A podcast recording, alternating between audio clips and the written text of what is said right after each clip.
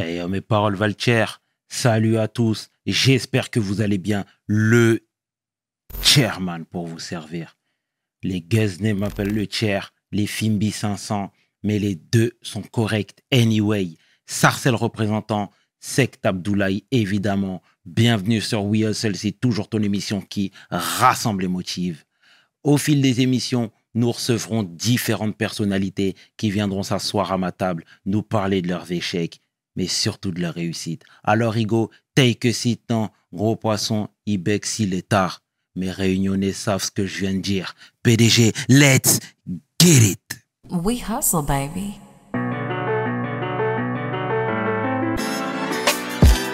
Le chairman. Hustle, baby. Le chairman. Hustle, baby.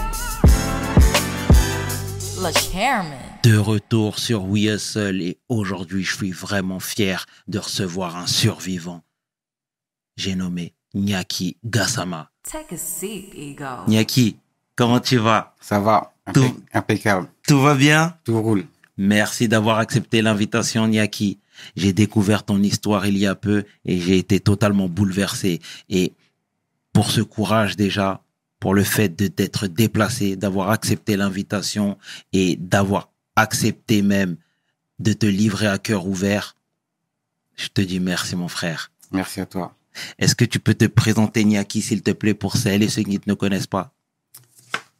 Moi, je m'appelle Nyaki Gassama, j'ai 29 ans, je suis né en France. Voilà. Euh, j'ai sept sœurs, donc je suis le seul garçon de ma famille. Et, euh, et voilà, quoi dire Mhm. d'autre euh, C'est très bien. D'où tu viens? Je viens de l'Essonne, de Bretigny-sur-Orge, dans le 91. T'as toujours grandi là-bas? J'ai toujours grandi là-bas. Mhm. Et il était comment le jeune Nyaki là-bas à Bretigny? Alors, il était comment le jeune Nyaki à Bretigny? Il était euh, plutôt discret et, et discret et pas discret en même temps. C'est-à-dire? C'est-à-dire que euh, bah, quand quand quand quand, quand j'ai grandi, bah j'étais euh, plutôt un enfant discret quoi, tu vois, l'enfant euh, dans son coin, on va dire quoi, qui qui, qui allait à l'école comme tout le monde, qui euh, qui faisait sa vie comme tout le monde. Mais euh, voilà, après euh, comment dire quand je dis pas discret, c'est-à-dire c'est au, au moment où par exemple euh, bah, je suis là pour moi pour près de la dépendance hein Ouais. quand ma dépendance a pris vraiment une grosse tournure, c'est là où vraiment où euh, On va, on va y venir. ça marche. Très bien, Nyaki. Et à l'école, t'étais plutôt bon, toi? À l'école, j'étais plutôt bon, mais on croyait pas en moi. Ah bon? Ouais, On te l'a fait ressentir? Bien sûr. Et ça se traduisait par quoi? Bah au, co- au collège, on m'a on m'a foutu en sec pas. hein. Donc ça s'est traduit comme ça déjà. Ok. Ok. Donc euh, dans une école euh, pour pour les enfants en difficulté Mhm. et euh, moi ça m'a c'est comme ça que que, que j'ai vu qu'on croyait pas en moi quoi. Mhm. Alors que je voulais pas aller dans ce dans ce dans cette filière là quoi. Voilà, encore une fois, tu sais, moi, je t'ai, euh, je t'ai découvert il y a peu, comme je te le disais dans l'introduction, parce que tu es drépanocytaire. C'est ça. Déjà, avant de nous expliquer ce que c'est, quand est-ce que la maladie a été détectée chez toi? Moi, la maladie a été détectée à l'âge de 4 ans. T'es le seul drépanocytaire dans ta famille? Non, il y a deux sœurs à moi, deux grandes sœurs à moi. Donc une sœur qui est juste au-dessus de moi et euh, une autre plus grande sœur qui, euh, qui a la drépanocytose aussi. Mais elles, elles ont, euh, une forme moins grave que moi. Donc moi, je l'avais à 100%. Donc c'est ce qu'on appelle la forme SS. Donc c'est la forme la plus grave de, de cette maladie-là. Tu peux nous expliquer ce que c'est précisément? Alors, la, la c'est une maladie qui attaque les, gros, les globules rouges. Donc, les globules rouges, sont, ils sont extrêmement mal formés. Donc, ils sont en, en forme de lune ou de, ou de croissant. Et, euh, et du coup, ça, ça, ça crée des, une mauvaise circulation du sang. Et euh, moi, c'est comme ça que je l'explique la maladie. Parce que moi, la maladie, euh, j'ai toujours fait un rejet, on va dire. Donc, j'ai jamais voulu comprendre ce que c'était la maladie parce que c'était trop dur pour moi. Donc, moi, comment je connais la maladie? C'est juste que, en fait, c'est une, une maladie des globules rouges qui euh, qui sont mal formés, qui qui bloquent euh, la circulation du sang. Mais il y a beaucoup plus de de, de répercussions. Il y a beaucoup beaucoup plus de choses derrière ça. Mais moi, j'ai- j'ai toujours voulu, euh, j'ai jamais voulu savoir plus en fait. Et du coup, cette maladie-là, euh, on pensait que c'était une maladie des des des, des, des noirs, des, des renois. Mhm. C'était que les que que, que l'Afrique qui était touchée. Mais il peut y avoir aussi des des des des, pays européens qui peuvent être touchés par cette maladie-là, mais c'est rare. Et c'est la première maladie du la première maladie génétique au monde. Et ça, on n'est pas au courant. Tes parents étaient drépanocytaires? Ouais. Mon père et ma mère sont drépanocytaires. Donc ils ont ils ont ils ont la moitié euh, ils ont ils ont le gène dans leur sang et euh, il s'est développé dans dans dans ils ont développé la maladie mais dans une forme très minime quoi. Donc moi le, le fait qu'ils se qui qui qui s'accouplent bah moi ça m'a donné la maladie à 100% quoi. et eux arrivent à vivre avec sans que les douleurs apparaissent ou il y a déjà quand même quelques symptômes? Non, non, non, euh, eux, ils arrivent à vivre euh, avec hein, toute leur vie. euh. Moi, j'ai jamais vu mes parents avoir une crise de, de drépano, jamais. Tu disais que cette maladie est apparue quand tu avais 4 ans. Est-ce que tu as déjà des souvenirs? Euh, moi, à 4 ans, non, mais à partir de 6 ans, ouais, vers 6, 6 8 ans, j'ai des souvenirs de, de, la maladie, les premiers symptômes, les premières douleurs, euh, de la fatigue extrême. On est très, très fatigué. Et aussi, euh, un drépanocytaire, on le reconnaît avec les, euh, les yeux. Ils ont souvent les yeux très jaunes, voire rouges, en fait. Et euh, moi, c'est à partir de cet âge-là où je voyais déjà physiquement que j'avais les yeux les yeux rouges ou les yeux jaunes et euh, et que j'étais fatigué que euh, et que même en faisant des efforts physiques, je pouvais pas faire des efforts comme tout le monde quoi. Et j'avais les premières douleurs aussi qui apparaissaient et et au fil du temps, ça a commencé à se à s'accentuer. Ça t'a créé beaucoup de carences, même des carences affectives très jeunes. C'est-à-dire, tu sais, t'étais pas forcément tout le temps présent à l'école. Quand il y avait des activités sportives, comme tu l'as si bien dit, t'étais euh, impacté. Est-ce que ça, ça t'a permis de, ou du moins ça, ça, ça a stoppé ton émancipation? Bah ouais, ça ça ça a bloqué mon le fait que je puisse grandir. Enfin ça, ça a eu un, un côté bénéfique et un côté euh, négatif, on va dire. C'est sûr que euh, bah, très tôt, bah, je me sentais pas comme tout le monde, comme j'ai pu le dire dans, dans les précédentes interviews. C'est que voilà, les, les, les activités sportives, on les fait pas. Euh, on doit boire beaucoup d'eau tout le temps et euh, et même le regard des autres quoi. Le regard des autres euh, rien que quand quand les gens nous voient avec les yeux e- extrêmement rouges ou ou, ou, très jaunes enfin le, le le regard il est beaucoup porté sur nous quoi. Et euh, les voyages les voyages scolaires par exemple aller au ski je, je me rappelle ça ça m'avait très impacté ça psychologiquement. Parce que voilà on n'avait pas forcément les moyens d'aller en vacances avec euh, avec la famille. Et euh, et de partir en, en, voyage avec l'école, c'est une, une grande chance. Et moi, je pouvais pas aller en, en, voyage scolaire. Et du coup, ouais, c'est un impact. Et psychologiquement, vraiment, euh, c'est un, grand impact. Mais à cet âge-là, on le cache, on le, on le montre pas forcément. On le montre pas forcément. Et euh, on sait pas à qui le dire, en fait. On sait pas à qui parler. Et moi, j'ai trouvé une personne vraiment dans euh, quand j'étais en primaire. C'était un professeur qui était très euh, qui était très attentif à mon égard. Et euh, et il voyait qu'avec la maladie c'était c'était très dur en fait à supporter. Il voyait que et que c'est vrai que enfin j'étais tout le temps absent et que je peux pas suivre comme tout le monde le, le, le, le cursus scolaire. Euh, je suis que, je suis souvent perdu.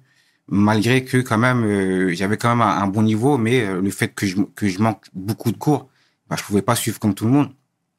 Et je me souviens que que ce prof là il m'a impacté parce que je, après les cours, souvent, il me gardait dans la classe pour que je puisse pleurer et parler, en fait.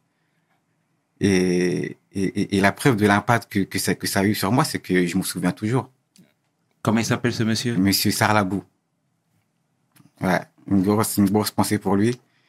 Et euh, bah, cette parole-là, avec qu'à lui, je pouvais, je pouvais m'exprimer. Parce que voilà, la, la maladie, elle est dure, à- elle est dure dans le côté euh, avec la famille. C'est dur à l'extérieur. C'est dur partout.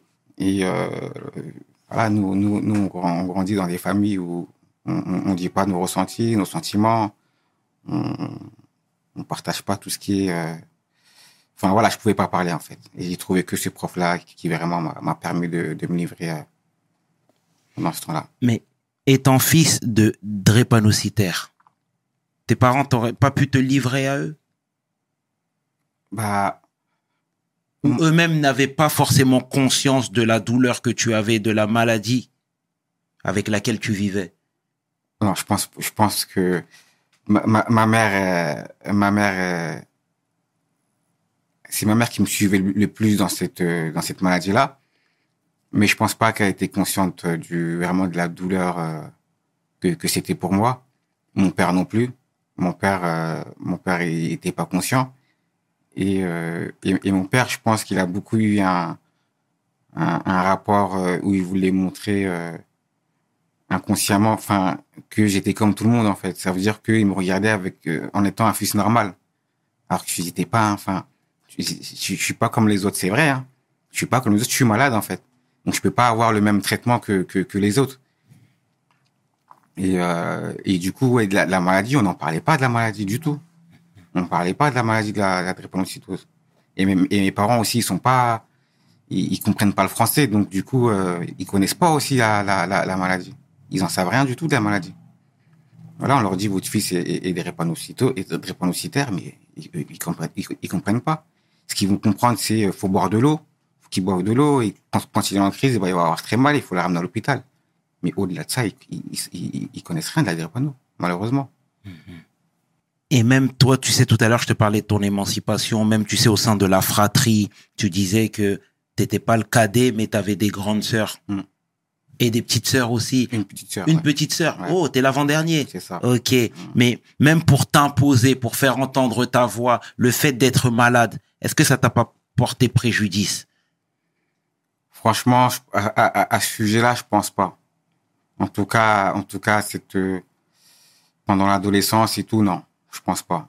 Et après, voilà, c'est c'est une maladie qui isole très rapidement, qui isole très rapidement. Donc euh, et euh, et voilà, malheureusement, nous, euh, moi, j'ai grandi dans une fratrie où euh, il y a pas beaucoup de communication.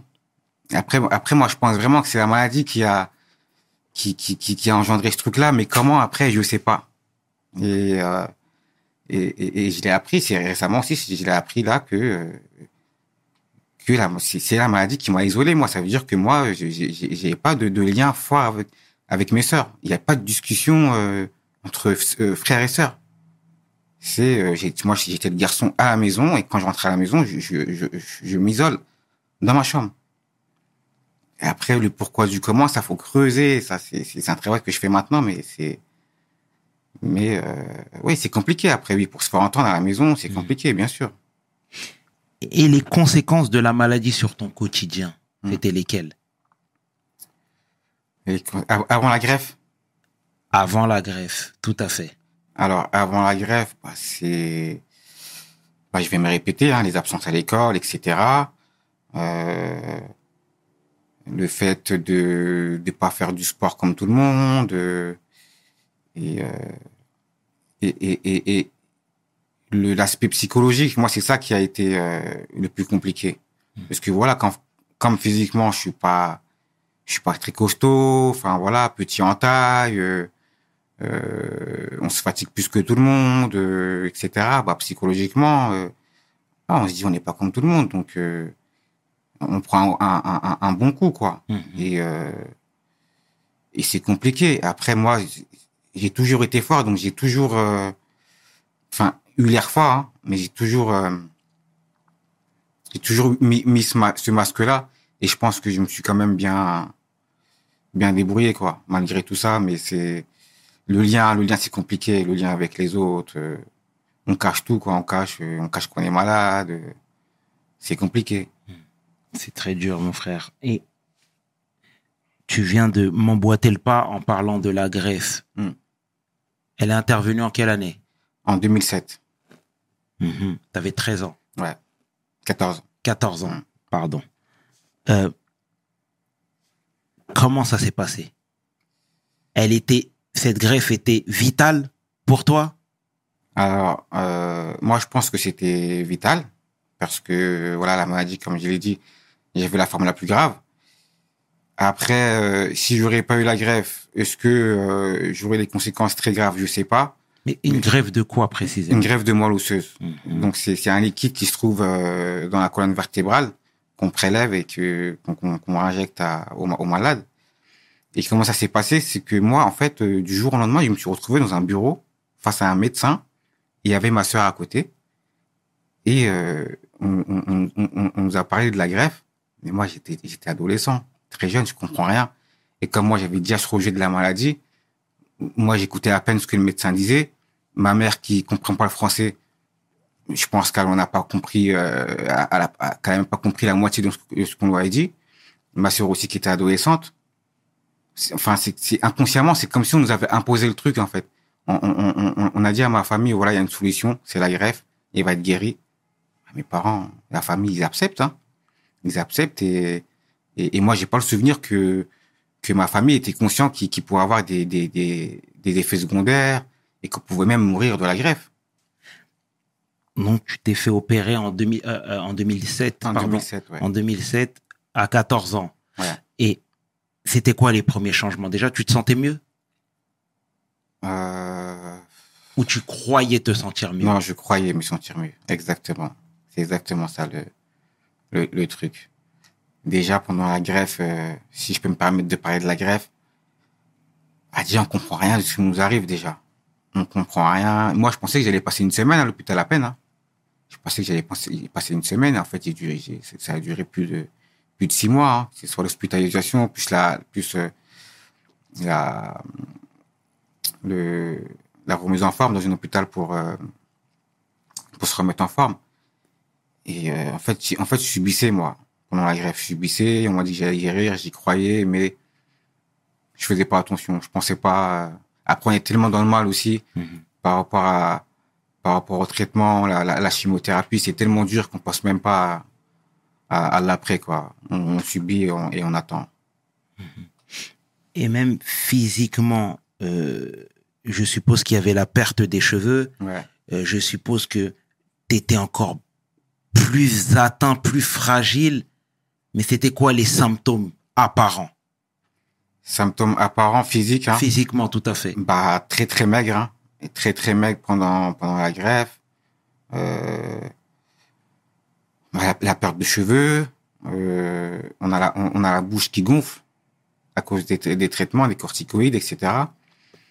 Euh, bah, on peut pas manger, on, on, on nous donne à manger, euh, tout ce qui est hygiène, c'est pareil, on peut, on peut, on peut même pas prendre soin de nous en fait. C'est des infirmières qui vont venir, qui vont nous faire notre notre toilette, et ça c'est compliqué, ça c'est c'est dur quoi. Et euh, ouais, physiquement, enfin, on a l'impression qu'on va mourir en fait. Hein. T'es un squelette quoi, t'es comme moi en fait. Mhm. Et qu'est-ce qui t'a fait tenir pendant cette difficile période? Franchement, qu'est-ce qui m'a fait tenir? Je sais pas. Ma puissance supérieure, ça c'est, ça c'est, je peux pas discuter avec ça. Ça c'est sûr que voilà, le bon Dieu m'a aidé à tenir. Mais comment vraiment, je sais pas, puisque euh, j'ai plus, j'ai plus énormément de souvenirs, donc euh, tellement j'étais anesthésié. Mais euh, je pensais à rien en fait, donc j'attendais. Donc franchement, si ce n'est Dieu. euh, et, et, et, ma mère, mais, mais, mais, mais ma famille, euh, je sais pas ce qui m'a fait tenir. hein. Mais depuis tout à l'heure, tu parles de ta sœur et de ta mère. Mm. Et il était où le père? Ah, bonne question. Bonne question. Là, c'est une très très bonne question. Le père, il était, euh, je sais pas. Il était sûrement là avec le cœur. Ça, j'en doute pas. Mais je l'ai vu peut-être une fois, moi, ou deux. En, en temps de temps d'hospitalisation, je l'ai vu peut-être deux, trois fois maximum. Donc ça, c'est compliqué aussi. On s'en rend pas compte tout de suite, hein. Moi, c'est après que vraiment ça a eu un impact sur moi. Parce qu'on souffre tellement qu'on fait pas attention à ce qui, à ce qui nous arrive. forcément. Mais ouais, c'est, on est seul. On est tout seul. Est-ce que tu lui en as voulu? Pour être sincère, Ouais. bien sûr, je suis un humain. C'est mon père. Bien sûr. Mais tu sais, encore une fois, face à la maladie, tu sais, tout le monde ne réagit pas de la même manière. Bien sûr. Tu l'entends, Mm. tu sais, et, et, et moi, après, ça n'engage que moi, mais j'aime toujours le rappeler que les femmes sont plus fortes que les hommes, Bien sûr. Bien sûr. tu vois? Mm. Et pendant la même période, tu as fait la rencontre avec les opiacés. Les opiacés, c'est venu avant la greffe. Juste avant la greffe. C'est venu avant la greffe quand j'avais les, les, les crises de, de, de drépano. Donc c'était pour soulager mes douleurs. Et euh, c'est là où j'ai connu, moi, les- opiacés. D'accord. Mais déjà, est-ce que tu peux nous dire ce que, quel genre de médicaments c'était? D'accord Parce que c'était des traitements médicaux. Mhm. et qui était censé atténuer tes douleurs. Est-ce que c'était efficace déjà dans un premier temps? Mhm. Et deuxièmement, dans quel état ça te mettait? D'accord. Alors, euh, bah, les médicaments que, que, que je prenais, moi, pour la douleur, c'était bah, les opiacés et, euh, et les morphiniques. Donc, euh, opiacés, bah, c'est tramadol, tout ce qui est tramadol, dafalgan codéiné. Et après, euh, il y, a, y, a, y a les morphiniques. Donc, euh, j'ai plus, j'ai plus, j'ai plus trop les noms des, des, des, des médicaments à base de morphine parce qu'ils sont compliqués, mais euh, celui que je retiens bien, c'est le fentanyl, on va dire. Et euh, ça, j'en ai eu du fentanyl pour les douleurs. Après, euh, l'effet, c'était efficace, ça c'est sûr, ça c'est clair et net. On peut avoir n'importe quelle douleur, on va prendre, euh, on va prendre ce, ces, ces traitements-là. Euh, dix minutes après, on ressent aucune douleur, il y a plus rien. C'est comme si on avait jamais eu mal en fait. Et euh, et ça, ça, ça a un effet physique, donc on ressent plus la douleur, mais ça a un effet aussi psychologique. Et euh, l'effet psychologique, c'est que c'est- tellement fort que l'expliquer à quelqu'un, enfin, tu, il peut pas comprendre ce que c'est. C'est t'es dans un autre, t'es dans un autre monde, mais t'es t'es dans un monde où t'as l'impression que t'as pas de problème. T'es dans un monde où tu ressens plus rien, tu ressens une- qu'une chose, mais elle est positive. C'est une sensation qui est tellement euh, bien, elle est cool, hein, c'est vrai, hein. mais euh, c'est- tellement fort que c'est compliqué à expliquer, mais en tout cas, t'es dans un autre monde. Et t'es- t'es dans le monde des bisounours, en fait. T'es à la cool. En réalité, tu étais complètement shooté. Bah oui, t'es fouté, t'es défoncé, bien sûr. Et, et, et ça, du coup, tes premiers opiacés, tu les as pris avant tes 13 ans? Ouais, avant mes 13 ans. Donc, tu sais, même là, j'ai presque envie de te dire, tu perdais tes facultés même intellectuelles. C'est ça. je suppose, tu Ouais. sais, il y a, les- il y a aujourd'hui, il y a même beaucoup de, de, de, de, de rappeurs américains, entre autres, qui ont fait des overdoses de fentanyl. Mm. Tu vois, Mm. parce que eux aussi, ils voulaient trouver un, un, un, un, dé- un degré de planitude. Tu vois, à outrance. Et, et, et ça a causé même des morts. Donc, toi, t'es en train de me dire qu'avant tes 13 ans même, t'étais dans un état de planitude où t'étais à, Bah, à 13 ans, déjà, je suis adolescent. stone. Ouais, c'est ça. À 13 ans, je suis adolescent, donc je suis pas encore développé comme un, comme un adulte. Absolument. Et euh, rien que de la codéine qu'on peut donner à tout le monde, entre guillemets, rien que ça, ça me mettait dans un état. C'est comme si, euh, à cet âge-là, je prenais euh, de la morphine. Donc la codéine, moi, ça avait, ça, ça, ça avait un effet hyper, euh, hyper impactant pour moi. C'était hyper fort. Et ouais, à cet âge-là, déjà, j'étais, j'étais en train de planer déjà. Mais euh, comme à cet âge-là, voilà, euh, souvent c'était ma mère qui me donnait les, les, les médicaments. Euh, ou quand je les prenais tout seul, bah, je les prenais quand même à petite dose. Mais euh, je planais. Mhm. Je, je, je, je planais déjà. Ça se voyait pas à cet âge-là encore. Mais les, on- depuis tout à l'heure, on parle des crises euh, de drépanocytose. Mais Mm. ça se traduit par quoi? C'est osseux. C'est des douleurs osseuses et musculaires. Mais particulièrement, c'est osseux. Et, euh, et la douleur, euh, c'est une douleur extrême en fait. C'est euh, c'est comme si on prenait euh, n'importe quel outil pour faire de la mécanique ou pour euh, pour per- percer un mur. On, on perce le, on- comme si on perçait ton os en fait. C'est une douleur où euh, tu sens ton ton ton ton os en en train de se plier en deux. Et euh, t'as tellement mal des fois que euh, t'en t'en deviens inconscient psychologiquement. Enfin, c'est comme comme je l'ai dit, c'est presque inexplicable, ine- inexplicable des fois. Je peux même pas l'expliquer la douleur tellement tellement elle est forte. Et, euh, et ouais, on a l'impression qu'on nous silose comme ça. On nous silose comme ça. C'est impressionnant. C'est dur. Tu, tu sais, Chris Macari, un célèbre réalisateur que je salue chaleureusement, fraternellement, il me disait la même chose, à savoir que c'était des douleurs indescriptibles, Mm. mais que lui avait refusé de prendre ses opiacés. Dès le plus jeune âge, pour Mm. lui, c'était niette. Mm. Il a fait le bon choix? Si maintenant il vit avec la maladie correctement, si je sais pas ce que c'est quoi sa situation actuelle, Il se bat constamment euh, contre la maladie. D'accord.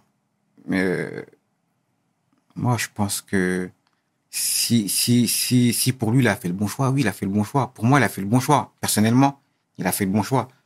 Parce que euh, euh, les médicaments, moi, l'histoire des médicaments, donc de la dépendance, on va, on va, on va en venir. Ça a été plus dur que la maladie. Ça a été plus dur que la drépanocytose.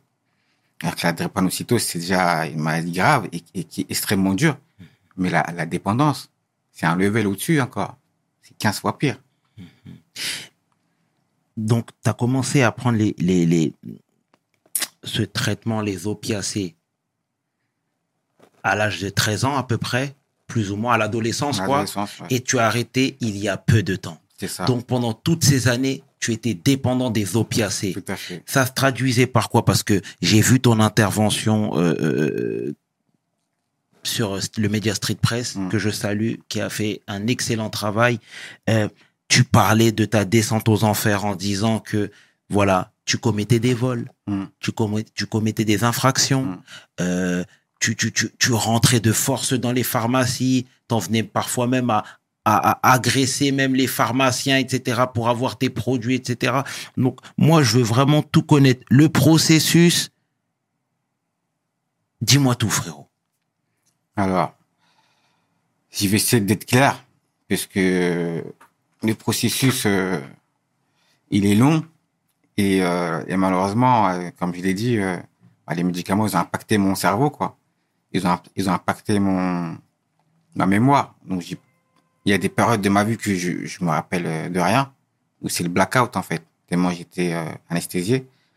Donc, du coup, euh, bah, la dépendance euh, dans ma, de mon adolescence, je me rends pas forcément compte. Je, je, je me rends pas compte que je suis dépendant, parce que pour moi, je, je, je suis malade et c'est normal de prendre des médicaments. Une fois que je suis guéri de la drépanocytose, quand les médecins me disent que j'ai plus besoin d'opiacés qu'il faut arrêter le traitement, là, en fait, euh, je me rends compte que c'est pas possible. J'ai essayé d'arrêter, comme on me l'a- suggéré, mais quand j'ai essayé d'arrêter, déjà physiquement, on a des douleurs qui, de, de qui viennent déjà, et euh, on a l'impression que bah, il nous manque un truc en fait. Il nous manque, il, il un produit qu'on a eu toute notre vie pour pouvoir euh, pouvoir survivre. Et et moi, par exemple, euh, quand quand, quand je devais arrêter les, les médicaments, je pensais que euh, j'allais avoir des crises de drépanocy- de drépanocytaire, alors que j'étais guéri. Mais psychologiquement, mon cerveau me disait, il te faut les médicaments, sinon tu vas retourner à l'hôpital, sinon tu vas avoir une crise. Et ça, tout ça, c'était inconscient, inconscient. Je me rendais pas compte encore. Mais j'avais ce truc-là à, à, à reprendre les, les, les médicaments. Et psychologiquement, pareil. Comme ça, ça, ça impacte le, le, le psychisme. Et ben, on tombe en dépression. On tombe en, dans, dans, dans une anxiété sévère. Et, ben, du coup, on reprend. On reprend pour être normal, en fait. Et c'est à ce moment-là, quand on, quand on arrête la première fois, et que tous les symptômes physiques et psychologiques ils apparaissent, c'est là où on, on voit qu'il y a un problème. C'est là qu'on commence à se rendre compte que qu'il y a une dépendance. Et pourquoi les médecins avaient décidé de, de faire arrêter les opiacés une première fois? Parce que j'avais plus de douleur. C'est ce qui est normal. J'étais guéri de la drépanocytose. Donc j'avais plus de crise de, de, de drépano. Il faut arrêter les médicaments au bout d'un moment. Et C'était un cercle vicieux. c'est ça. Et, et du coup, moi, ce que c'est là, c'est là où moi j'en veux aux médecins, entre guillemets, c'est que ils ont pas, ils ont pas préparé le terrain en fait. C'est-à-dire qu'on m'a dit, euh, t'es malade, faut prendre des médicaments, t'es guéri, faut arrêter les médicaments. C'est pas comme ça. Mhm. Il y a tout un truc psychologique en fait à, à mettre en place. Absolument. Et ça, ça n'a pas été mis en place. Après, je sais pas si c'est parce que mes parents comprenaient pas le français, etc. Je sais pas comment ça s'est fait, mais il manquait ce truc-là. Ça, ça m'aurait peut-être euh, euh, permis de pas avoir cette euh, cette dépendance-là. Et c'est pas comme ça. Est-ce que tu as tenté des substituts ou du moins essayé de compenser avec d'autres drogues? Ouais. Euh, bah, dé- dé- déjà, euh, au début, à- arrivé vers, la- vers, la, vers la majorité, vers 18-19 ans, j'ai commencé à, à fumer euh, du shit, mais c'était plutôt euh, dans un aspect récréatif. C'est-à-dire? C'était c'était pour, euh, on va dire, faire comme tout le monde ou, ou enfin, pour essayer, etc. Mais ça n'a pas duré longtemps. J'ai arrêté au bout d'un an le, le, le shit. Et c'était pas, c'était, c'était pas par manque de, de, de médicaments, parce que j'en consommais des, des, des médicaments à cette époque-là, beaucoup. Donc, euh, c'était plutôt pour euh, faire tout, comme tout le monde, on va dire. Voilà, euh, première, première là de, de shit, on continue, ça nous fait du bien et on continue, quoi. Mais après, effectivement, ouais, j'ai, par la suite, j'ai remplacé, euh, j'ai- j'ai d'autres produits par, pour, pour contrer le, le manque, quoi. Bien Comme sûr. Comme, euh, comme l'alcool. Comme, euh, le, les ballons, là. Les ballons, euh, comment ça Le protoxyde d'azote. Ouais. Ça, je n'ai, je je pris énormément. Et ça, ça, c'est la première fois que, que j'ai pris ça. Ça m'a ramené à, à mon enfance. Parce que quand je faisais des crises, on me mettait un, un, un masque sur la tête un avec masque, un produit, ouais. voilà. Et c'est le même produit qu'il y a dans, dans, dans, dans ce masque-là, là, pour euh, anesthésier, pour pas sentir la douleur. C'est le même produit. Et la première fois que j'ai pris ça, ça y est, c'est, je pouvais plus lâcher le, le, le, le ballon. Parce que je retrouvais l'état que j'étais quand j'étais hospitalisé et que ça me faisait du bien, en fait. Et bah, quand j'étais en manque, c'est ça. hein. On, on compense par, par ce ce qui nous trouve sous la main. Après, voilà, Dieu merci, j'ai pas, j'ai jamais osé euh, toucher euh, à d'autres produits qui sont extrêmement durs comme l'héroïne ou le, ou le crack, etc. Mm. Mais en tout cas, les médicaments, c'est pareil. Hein. Cocaïne Enfin, non plus cocaïne non plus, j'ai jamais touché. Mais euh, j'étais déjà dedans, quoi. Enfin, avec les médicaments, c'est pareil. Est-ce qu'aujourd'hui, tu es toujours drépanocytaire? Non, je suis ex-drépanocytaire. Hmm. L'État t'a aidé? Est-ce que tu as eu des subventions? Est-ce que tu as eu un accompagnement? Livré à moi-même. Euh, il est malade, il a des problèmes. En plus, j'avais de la dyslexie aussi. Enfin, je suis Mhm. dyslexique, donc euh, voilà. Il y avait tout pour me mettre en, en, en SECPA.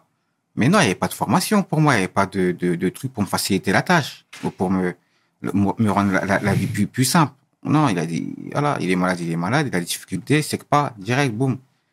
Non, j'ai rien eu. Euh, Sincèrement, j'ai rien eu. Je l'aurais dit, hein, si j'aurais eu une aide de l'État, non, j'ai rien eu. Ce que j'ai eu, c'est une carte handicapée pour pas faire- pas la queue dans, dans, dans les files d'attente. C'est tout. J'ai rien eu. Donc aujourd'hui, tu as un statut de personne en situation de handicap? Alors, ce statut-là, je, l'ai- je l'ai plus avec euh, la drépanocytose, mais je vais mettre, euh, je vais, je vais faire, la- je vais faire une demande de MDPH qui est en cours là Absolument. pour pour la dépendance, parce que c'est une maladie qui est reconnue maintenant. La Exactement. dépendance, elle est reconnue. C'est une maladie psychologique. Donc euh, là, ça, c'est en train de se mettre en place. Mhm. Tu fais quoi aujourd'hui pour gagner ta vie? Tu travailles? Je travaille. Ouais, je travaille dans le social. J'ai toujours aimé euh, aider les autres. Donc euh, Tu peux nous dire ce que tu fais précisément? là, je suis éducateur. Je suis pas diplômé encore, mais je suis éducateur. Je travaille dans dans les foyers avec les tout ça à l'enfance. Ah, l'ASE. L'ASE, tout à fait. Mhm. Et c'est excellent, franchement, t'es t'es un battant et, et, et nous on, a besoin de d'entendre ce genre de discours. Donc rien que pour toutes ces choses là, déjà je te dis merci Niaki. Et toi, dans ta relation amoureuse, Hmm. ça a eu un impact ça? La descente aux enfers, les opiacés? Oui, la, la drépanocytose, non, ça va. Je pense pas que ça ait un impact sur ma, ma relation amoureuse, parce que j'en ai une qui a duré longtemps, qui a duré sept ans, et ça avait pas d'impact euh, En- encore, et j'étais jeune, donc, euh, donc voilà. Et, et quand je, enfin, j'étais pas à une phase de dépendance aussi aux médicaments élevés, donc il n'y avait pas d'impact encore sur ma vie. Mais en tout cas, oui, après, au fil du temps, oui, la, la, la dépendance, elle a un, un impact sur toute ma vie, quoi. Sur tout, tout, tout. Et, et- et c'était quoi le regard euh, de ta famille sur ta chute, ta descente aux enfers? C'est dur à expliquer, mais bah déjà au début, comme moi-même je suis dans le déni déjà, bah eux aussi ils sont dans un déni, logiquement. Pense qu'au fond d'eux ils sont au courant qu'il y a un problème avec les médicaments, mais ils sont dans un déni aussi.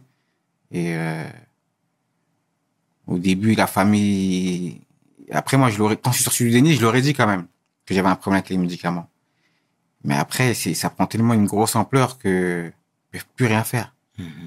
T'es tout seul après. T'es tout seul et t'es incompris, incompris comme Despo, quoi. Ouais.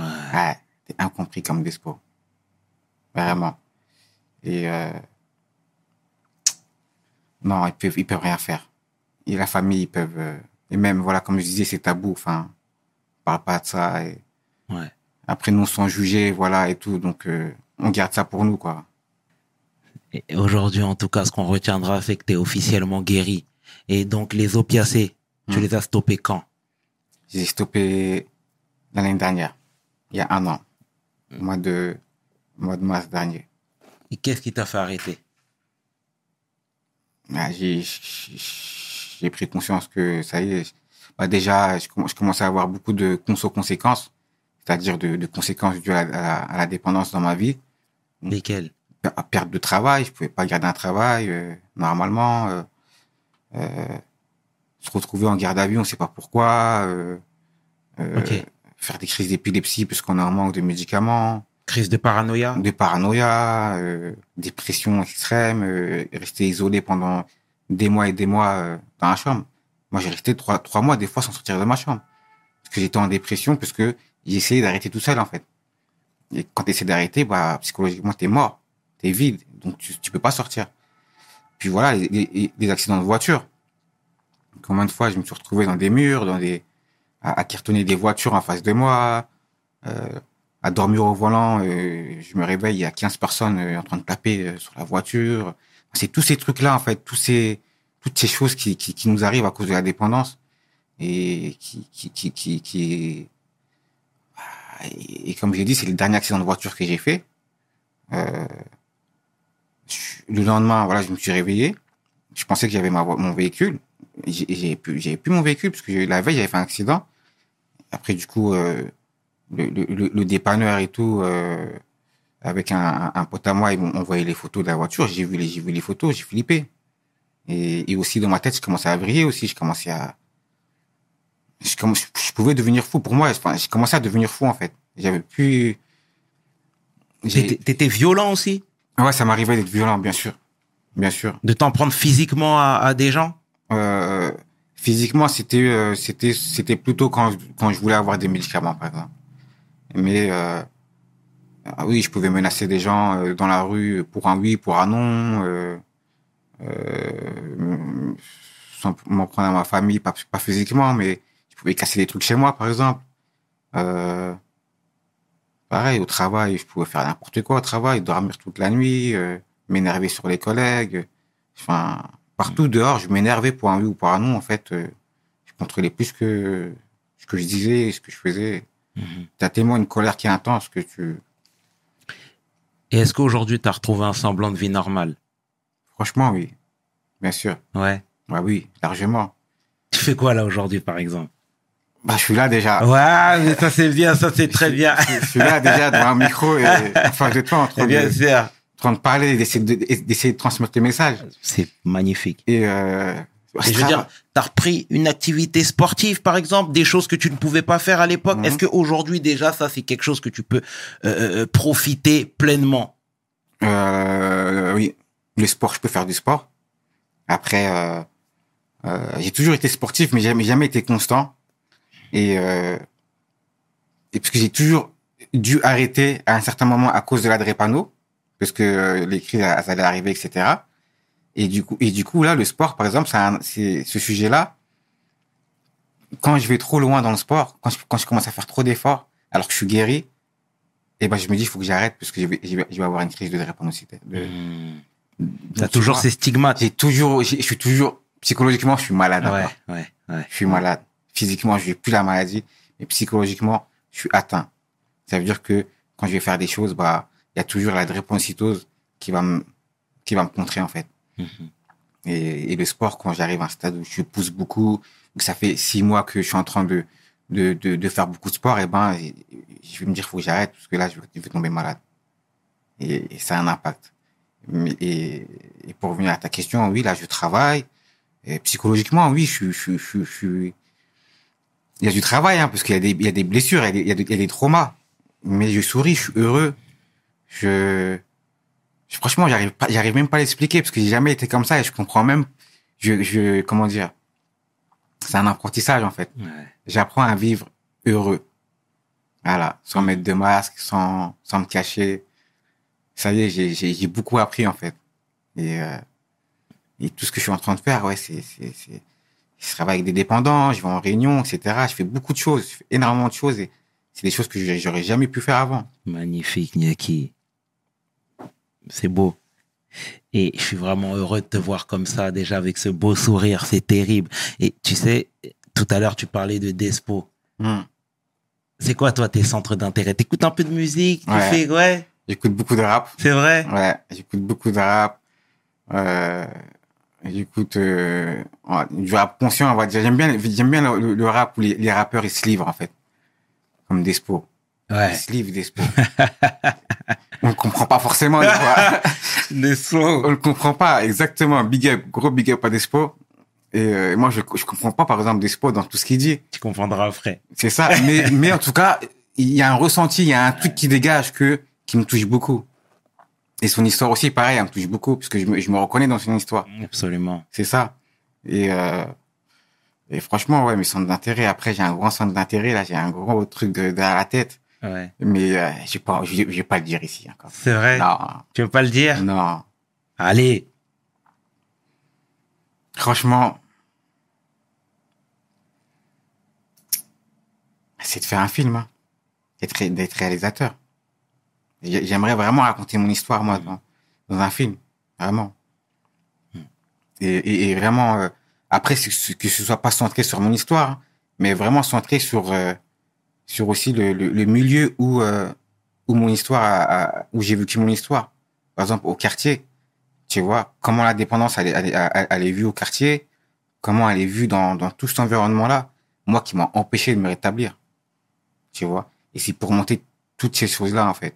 Mhm. Et, euh, et montrer qu'il y a de l'espoir et montrer que... Montrer, en, en tout cas, moi, tous tous les trucs qui m'ont empêché de, de, de, de, de, de me rétablir. En tout cas, c'est tout le mal que je te souhaite. Franchement, tu es ambitieux et, et- et avec ton CV, venir parler posément de ton ambition, de ce que tu as traversé, moi, je te dis que merci. Et, et je suis persuadé que ça aboutira. J'espère. C'est bien, c'est bien. En tout cas, Niaki, honnêtement, au nom de toute l'équipe de We Hustle, nous te remercions pour ta venue, pour ce que tu es, Merci. Cette bonté qui te caractérise et Il y a un truc que j'ai pas dit. dis-moi tout. un truc qui me tient à cœur, moi. Comme je viens de le dire, les- la dépendance dans les quartiers. Il y, a, il y en a beaucoup de dépendants dans les quartiers, de, de, de beaucoup de drogue. Et moi, c'est vraiment ce message que je vais que je veux que je veux transmettre. C'est euh, voilà, il y a beaucoup de dépendants au shit, à l'alcool, et à, et à, et à d'autres produits euh, plus plus plus Plus durs, nocifs. plus nocifs. Mais on n'en parle pas. Exactement. Voilà, on n'en parle pas. Les, les dépendants restent avec les dépendants. C'est-à-dire que les fumeurs de shit vont rester avec les fumeurs- de shit. Les alcoolos vont rester avec, avec les alcoolos, etc. Et il faut prendre cette conscience-là que, qu'ils, qu'ils, qu'ils ont une maladie, en fait. Qu'ils sont dépendants, c'est une maladie. Et, euh, et ils le savent au fond d'eux, hein. Parce que moi, moi, moi, je sais que tous les dépendants à ces produits-là, ils ont tous essayé d'arrêter, hein. Mais ils ont pas réussi.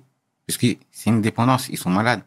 Ils ont sûrement tous ressenti ces, ces, ces, ces symptômes de manque. Et c'est tellement dur qu'ils reprennent leurs produits. Mais moi, le truc que je veux transmettre, c'est ne pas avoir honte. Tu vois. Et souvent aussi, la dépendance, elle est liée à des pathologies psychologiques. Elle est liée à de la dépression. Elle est liée à des traumas d'enfance. Elle est liée à des, à de l'anxiété, à de la sous-estime, à tout ça, en fait. Exactement. Et tant qu'on travaille pas tout ça, en fait, eh ben, on restera dans notre dépendance pour cacher, en fait, notre mal-être, pour cacher nos, nos traumas. Et comme nous, on se, on se livre pas, on se livre à personne, on est, on est des, on est, on est des armoires, on est des murs.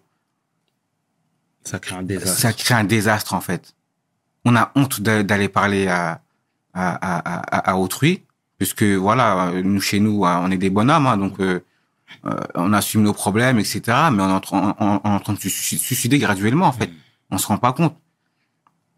Il faut assumer. Si, si, si, si t'es bipolaire, t'es bipolaire. Et ton produit que tu prends pour cacher cette bipolarité, Exactement. elle est en train de te tuer. Exactement. Et après, tu peux devenir schizophrène. Et après, dans, après la schizophrénie, tu peux devenir, dans la- tu peux partir dans la folie extrême. Exactement. Donc, faut soigner. Faut, faut, faut vraiment, faut vraiment. euh, si vraiment on, on- on sent qu'on a un problème, va consulter un médecin, un psychologue, un psychiatre. Voilà. Et il pourra t'aider vraiment à te euh, euh, euh, avoir la pathologie que, que tu as et pouvoir euh, euh, t'accompagner dans cette maladie et, et, et- d'arrêter de de, de de de de nous flouter, de de de de, de, cacher tout avec euh, avec nos produits, l'alcool, etc. On se juge, etc. Alors qu'on est tous pareils. Enfin, c'est c'est franchement c'est un gros travail qu'il y a à faire. C'est un sujet, on pourra en parler pendant pendant 15 heures. Mhm. C'est un sujet, moi, vraiment, qui me touche beaucoup. Et, euh, et voilà, et, et indépendant, voilà, si tu veux sortir de ta dépendance, sors de ta zone. Tu peux pas, tu, tu peux pas sortir, tu peux pas te rétablir si tu, restes avec des personnes qui sont Je dépendantes. suis persuadé. Sors, J'en va, va avec d'autres personnes qui vont t'aider, des personnes compétentes et des personnes qui vont t'écouter. Parce qu'on s'écoute pas entre nous. On a le même problème. C'est normal que un tel, il va te dire j'étais le problème, mais il s'en fout, il a le même problème, lui. Exactement. Voilà. Exactement. C'est lui-même, il est perdu en fait.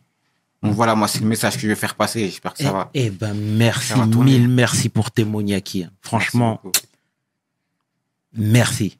Je suis sans voix, je, suis sans voix vraiment de t'être livré comme tu l'as fait, d'avoir parlé avec le cœur et surtout ce message poignant qui résonnera auprès de tous. Et ça, j'en suis persuadé. J'espère. Ouais, j'espère. Brisons les tabous Mm. et allons de l'avant. Exactement. Merci, beaucoup. C'était 500 avec l'homme que l'on nomme Niaki Gassama pour We Hustle. Mes paroles valent cher. Peace. We hustle, baby.